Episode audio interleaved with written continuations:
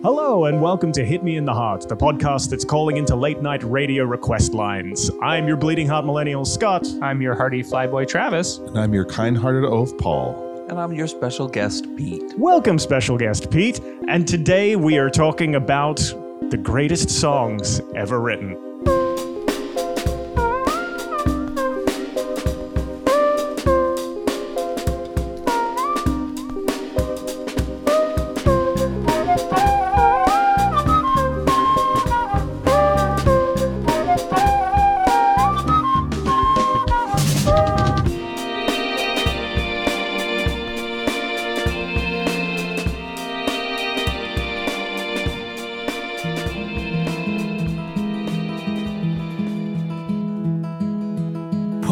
At my iris. Why can't I cry about this?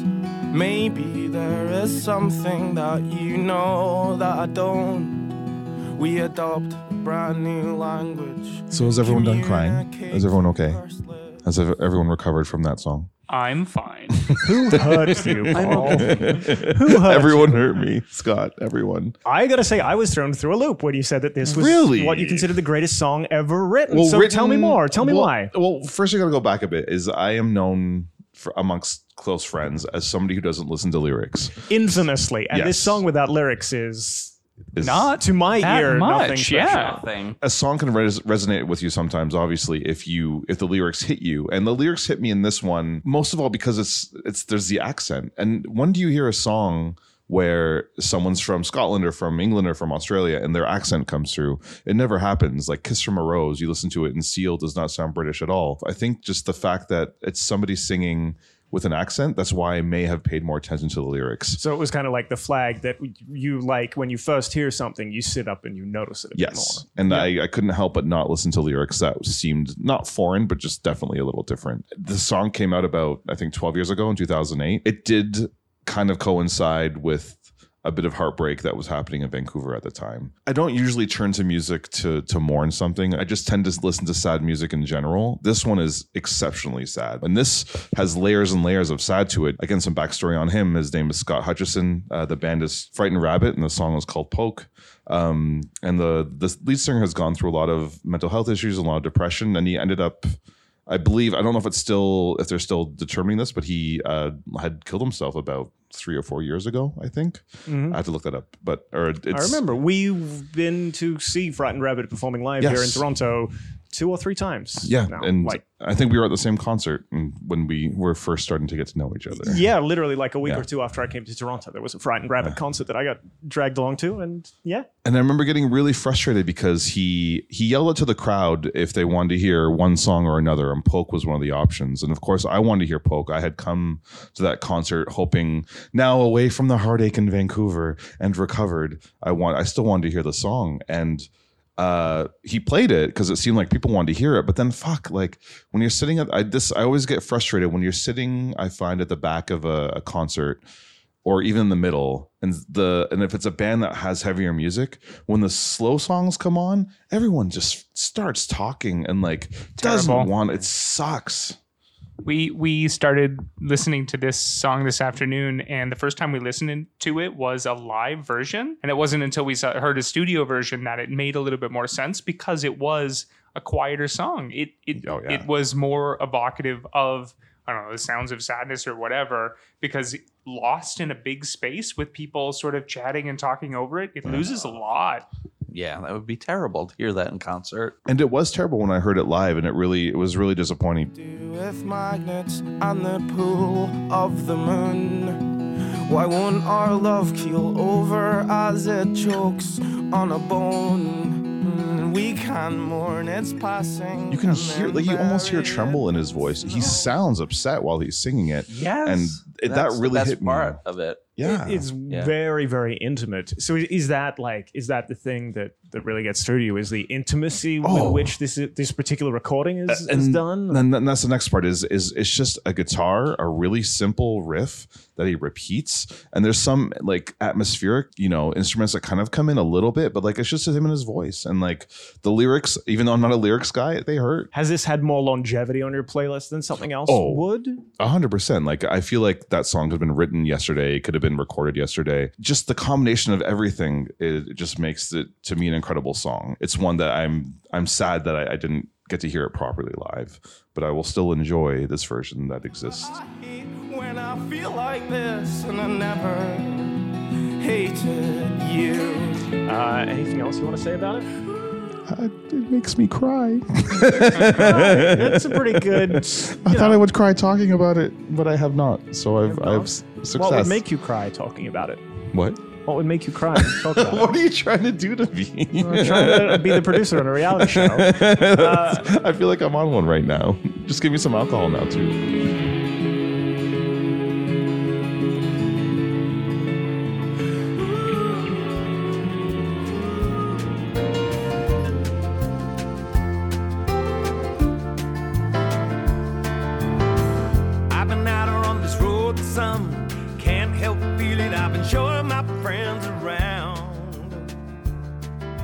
That was Elton John, a song called The Captain and the Kid from his 2006 album called Captain and the Kid. this is very NPR. I love it. what made you choose it? Why, Well- why is this the best song ever written? Calling it that is such a big buildup. I had such a hard time picking just one.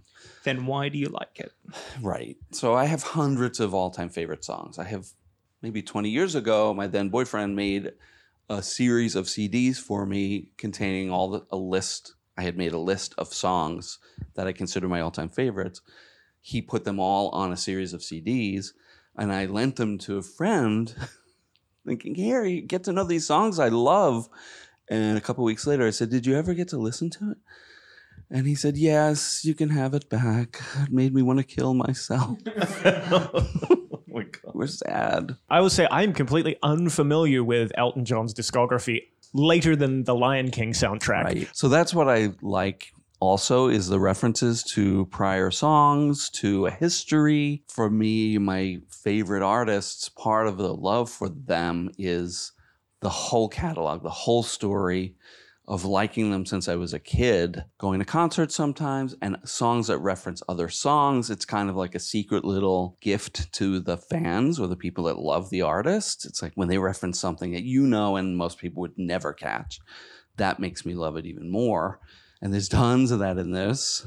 the reason why I started listening to it because this whole album is really just a reference to an album he did what 25 years earlier called the Captain Fantastic and the Brown Dirt Cowboy, one of his biggest albums. It was from 1975. What hits might have been on that one? Someone Save My Life Tonight. And that's it. So the rest of it was freeform. They did whatever they wanted. That was the peak of his career was at 75. So there was one hit, and the other, say, nine songs were all autobiographical about him and Bernie Taupin. Futures, you a tumbleweed, and me on a yellow brick road,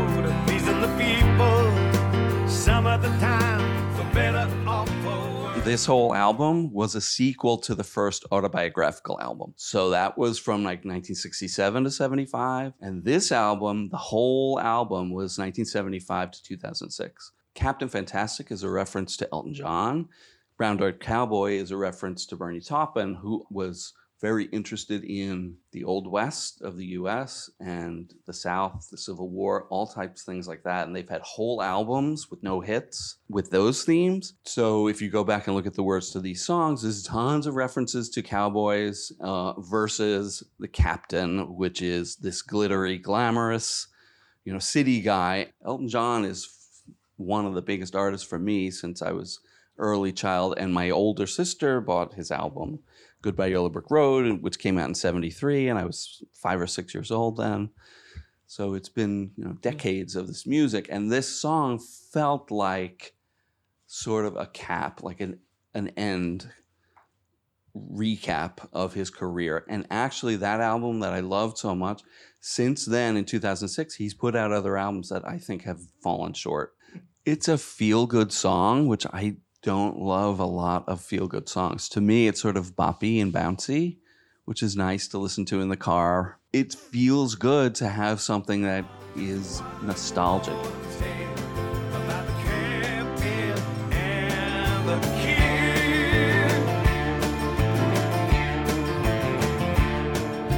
Any final thoughts? Any final wrap ups? Is there anything else you want to say? Uh, it was just one of maybe 200 songs I could have chosen, but there were only five upbeat ones.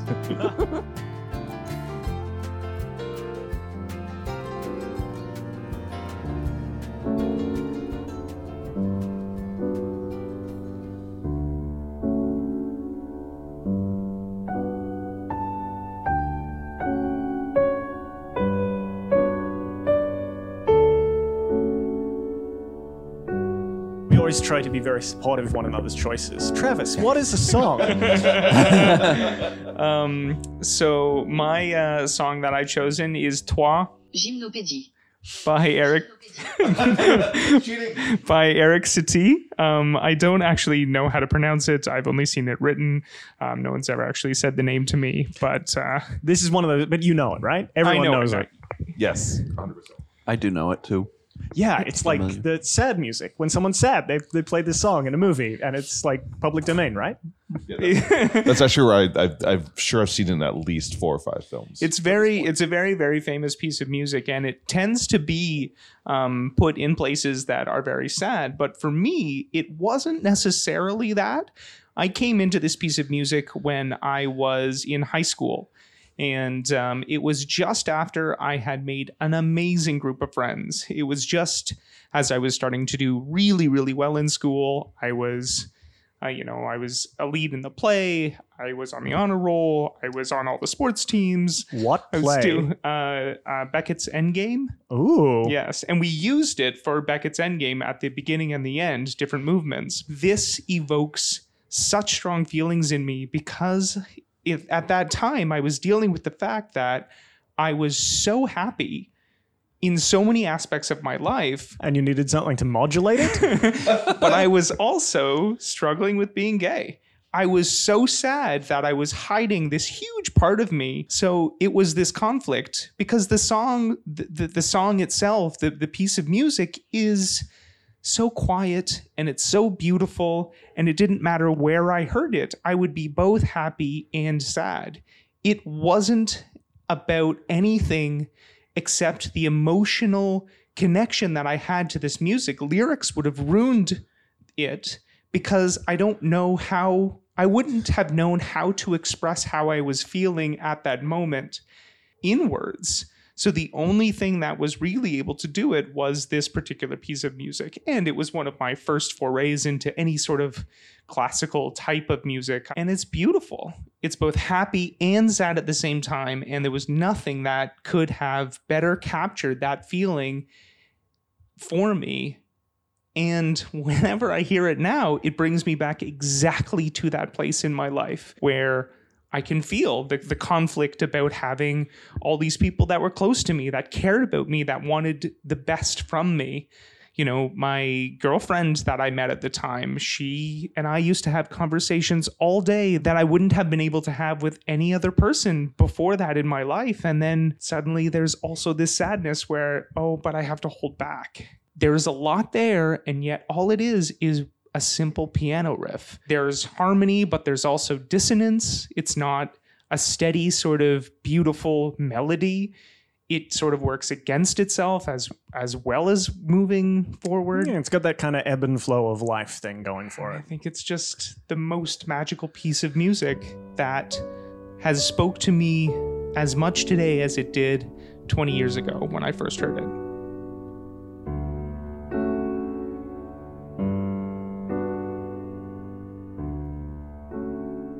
How do you how do you hmm. feel then that it's used so much in other popular culture as like the one note sad introspective theme? You I, know? I I think it's funny because it's also like clearly it has made that or other people have made that connection that this is something that's sort of morose and somber and whatever. I remember seeing sheet music once and it says like at the top of the um, sheet music play sadly. it's, it's not pulling punches or anything like that. It is. It's supposed to be that, but to me, it's not just that. And to most people, I, I think it's like, oh yeah, that's a nice piece of music. It's not as special as as it is but that's the thing about music it's going to speak to everyone else it's the thing about art right is it, it there are things that are sort of you know more aesthetically pleasing than other things but there are those pieces of art that stay with you and and live with you for your entire life and this just has to be one of those Someone should do a podcast about it. right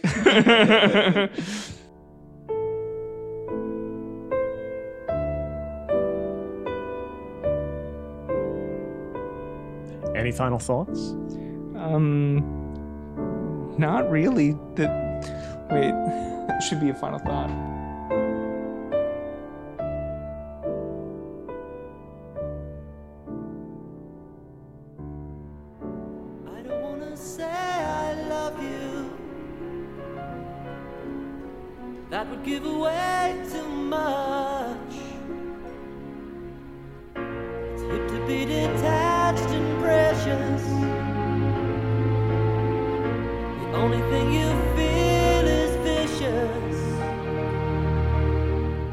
So, the song that I am bringing to the table this week is Message to My Girl by the new wave band Split Enz. They were a New Zealand act formed like in the 70s, I think. Uh, Tim and Neil Finn uh, performed in it, who would then later on, after Split Enz, go on to be Crowded House. Growing up in Australia, now house like three streets back from the beach.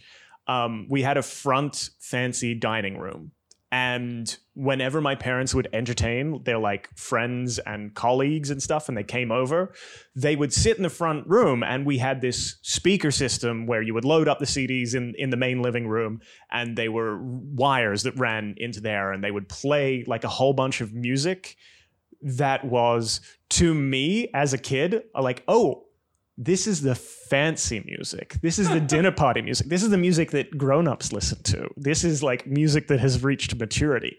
And one of those albums that they would always play on these CD rotators was ENZSO, uh, which is when a whole bunch of, of songs from Split Enz were rearranged and reimagined with the New Zealand Symphony Orchestra. So I actually came to this song through the orchestral recording of it. It has stuck with me. I remember ripping the CD and putting it on my iPod because for me, the entire point of this song is it's about someone who undergoes a profound change and really means it in the core of their being.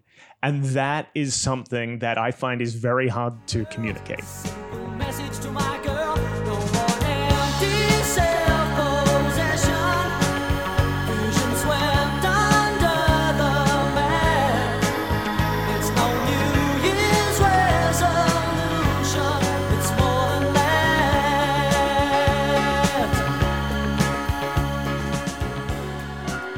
It's sung and the way it's structured over the chords and the way that the music and the lyrics work together just give it this sense of profound resonance and i don't even deign to pretend that that's not tied up in the fact that when I was a kid, this is art that is matured. It achieves things that a lot of art tries to achieve, and it does it so effortlessly, it makes it look easy, right? To me, and I don't know, I'm genuinely curious when you guys listen to this the studio version, which also holds up really, really well, but is very much part of like the new wave genre, and then you listen to this ENZSO version with a live symphony orchestra, and my God, if anything soars with a symphony orchestra, it is well put together pop art alternative stuff. the live or- orchestral version was absolutely incredible like it was a beautiful piece and but to be honest for me if you throw in like a, a, a choir and and and It makes every- it's like it cheating. just- yeah it's It's, a cheat code for making your Yeah. music. a hundred percent so i really love that version it's just the strength of the writing. Like part of me, the reason why this song is timeless, the reason why I think it's one of the greatest songs ever written, is because not only are there the two versions that I've shown you guys, there's also versions where people uh, like strip it down and it's a voice, a piano, and maybe like a violin. So I wake up happy. There's people who've done rock versions of it.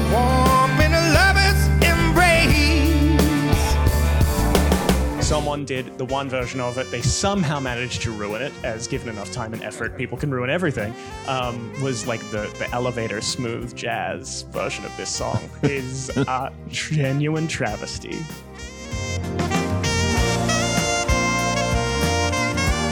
There's really interesting musical ideas there.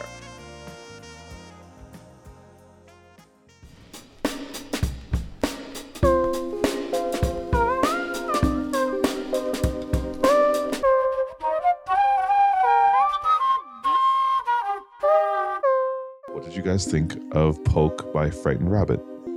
I like that type of music. I would definitely listen it to it again. It is wonderful to hear that it had such an impact on you. Therefore, it must be a decent song. To me, Poke is a song that I would have to sit down and listen to with concentration at a very specific moment, and it would mean a very specific thing. To me, the anguish by the end of the song makes the whole song. Did the captain and the kid hit you in the heart? Like, I don't think it's had the impact on me on like a visceral emotional level, but I think intellectually it's like super interesting. In terms of the the music, it's it's not something I would normally listen to, but I really enjoyed the story behind it for sure. I didn't like it when you first played it for me. Five years later, that song is significant to me. So, gentlemen, uh, toi, je ne peux dire. Did it hit you in the heart? It hit me in your heart. For me, it won't forever be a cliche because now when I hear it, I'll think of you. As somebody who spends his days listening to uh, soundtrack music at work, it had already hit me in the heart. I would. It's not something I would listen to more often, but I I, I enjoy it. I enjoy a very quiet piano on a rainy day. I guess I see that it's it's a way to sort of stop and take a breath, think about things. Gender pronouns notwithstanding, did the message to my girl reach y'all? The the choir, the the live orchestra, it was just and the music and, and his singing, it was incredible. I definitely it definitely hit me. I do not like the studio version though. I'm a melody person, so it definitely struck me. I like that part of it. Clearly, a different version of the song. There's a lot there, and definitely worth listening to. Thank you so much for listening to this wonderful episode of Hit Me in the Heart. I'm your bleeding heart millennial Scott. I'm your hearty flyboy Travis. And I'm your kind-hearted oaf Paul. And I'm your special guest, Pete. and we'll see you on the next one.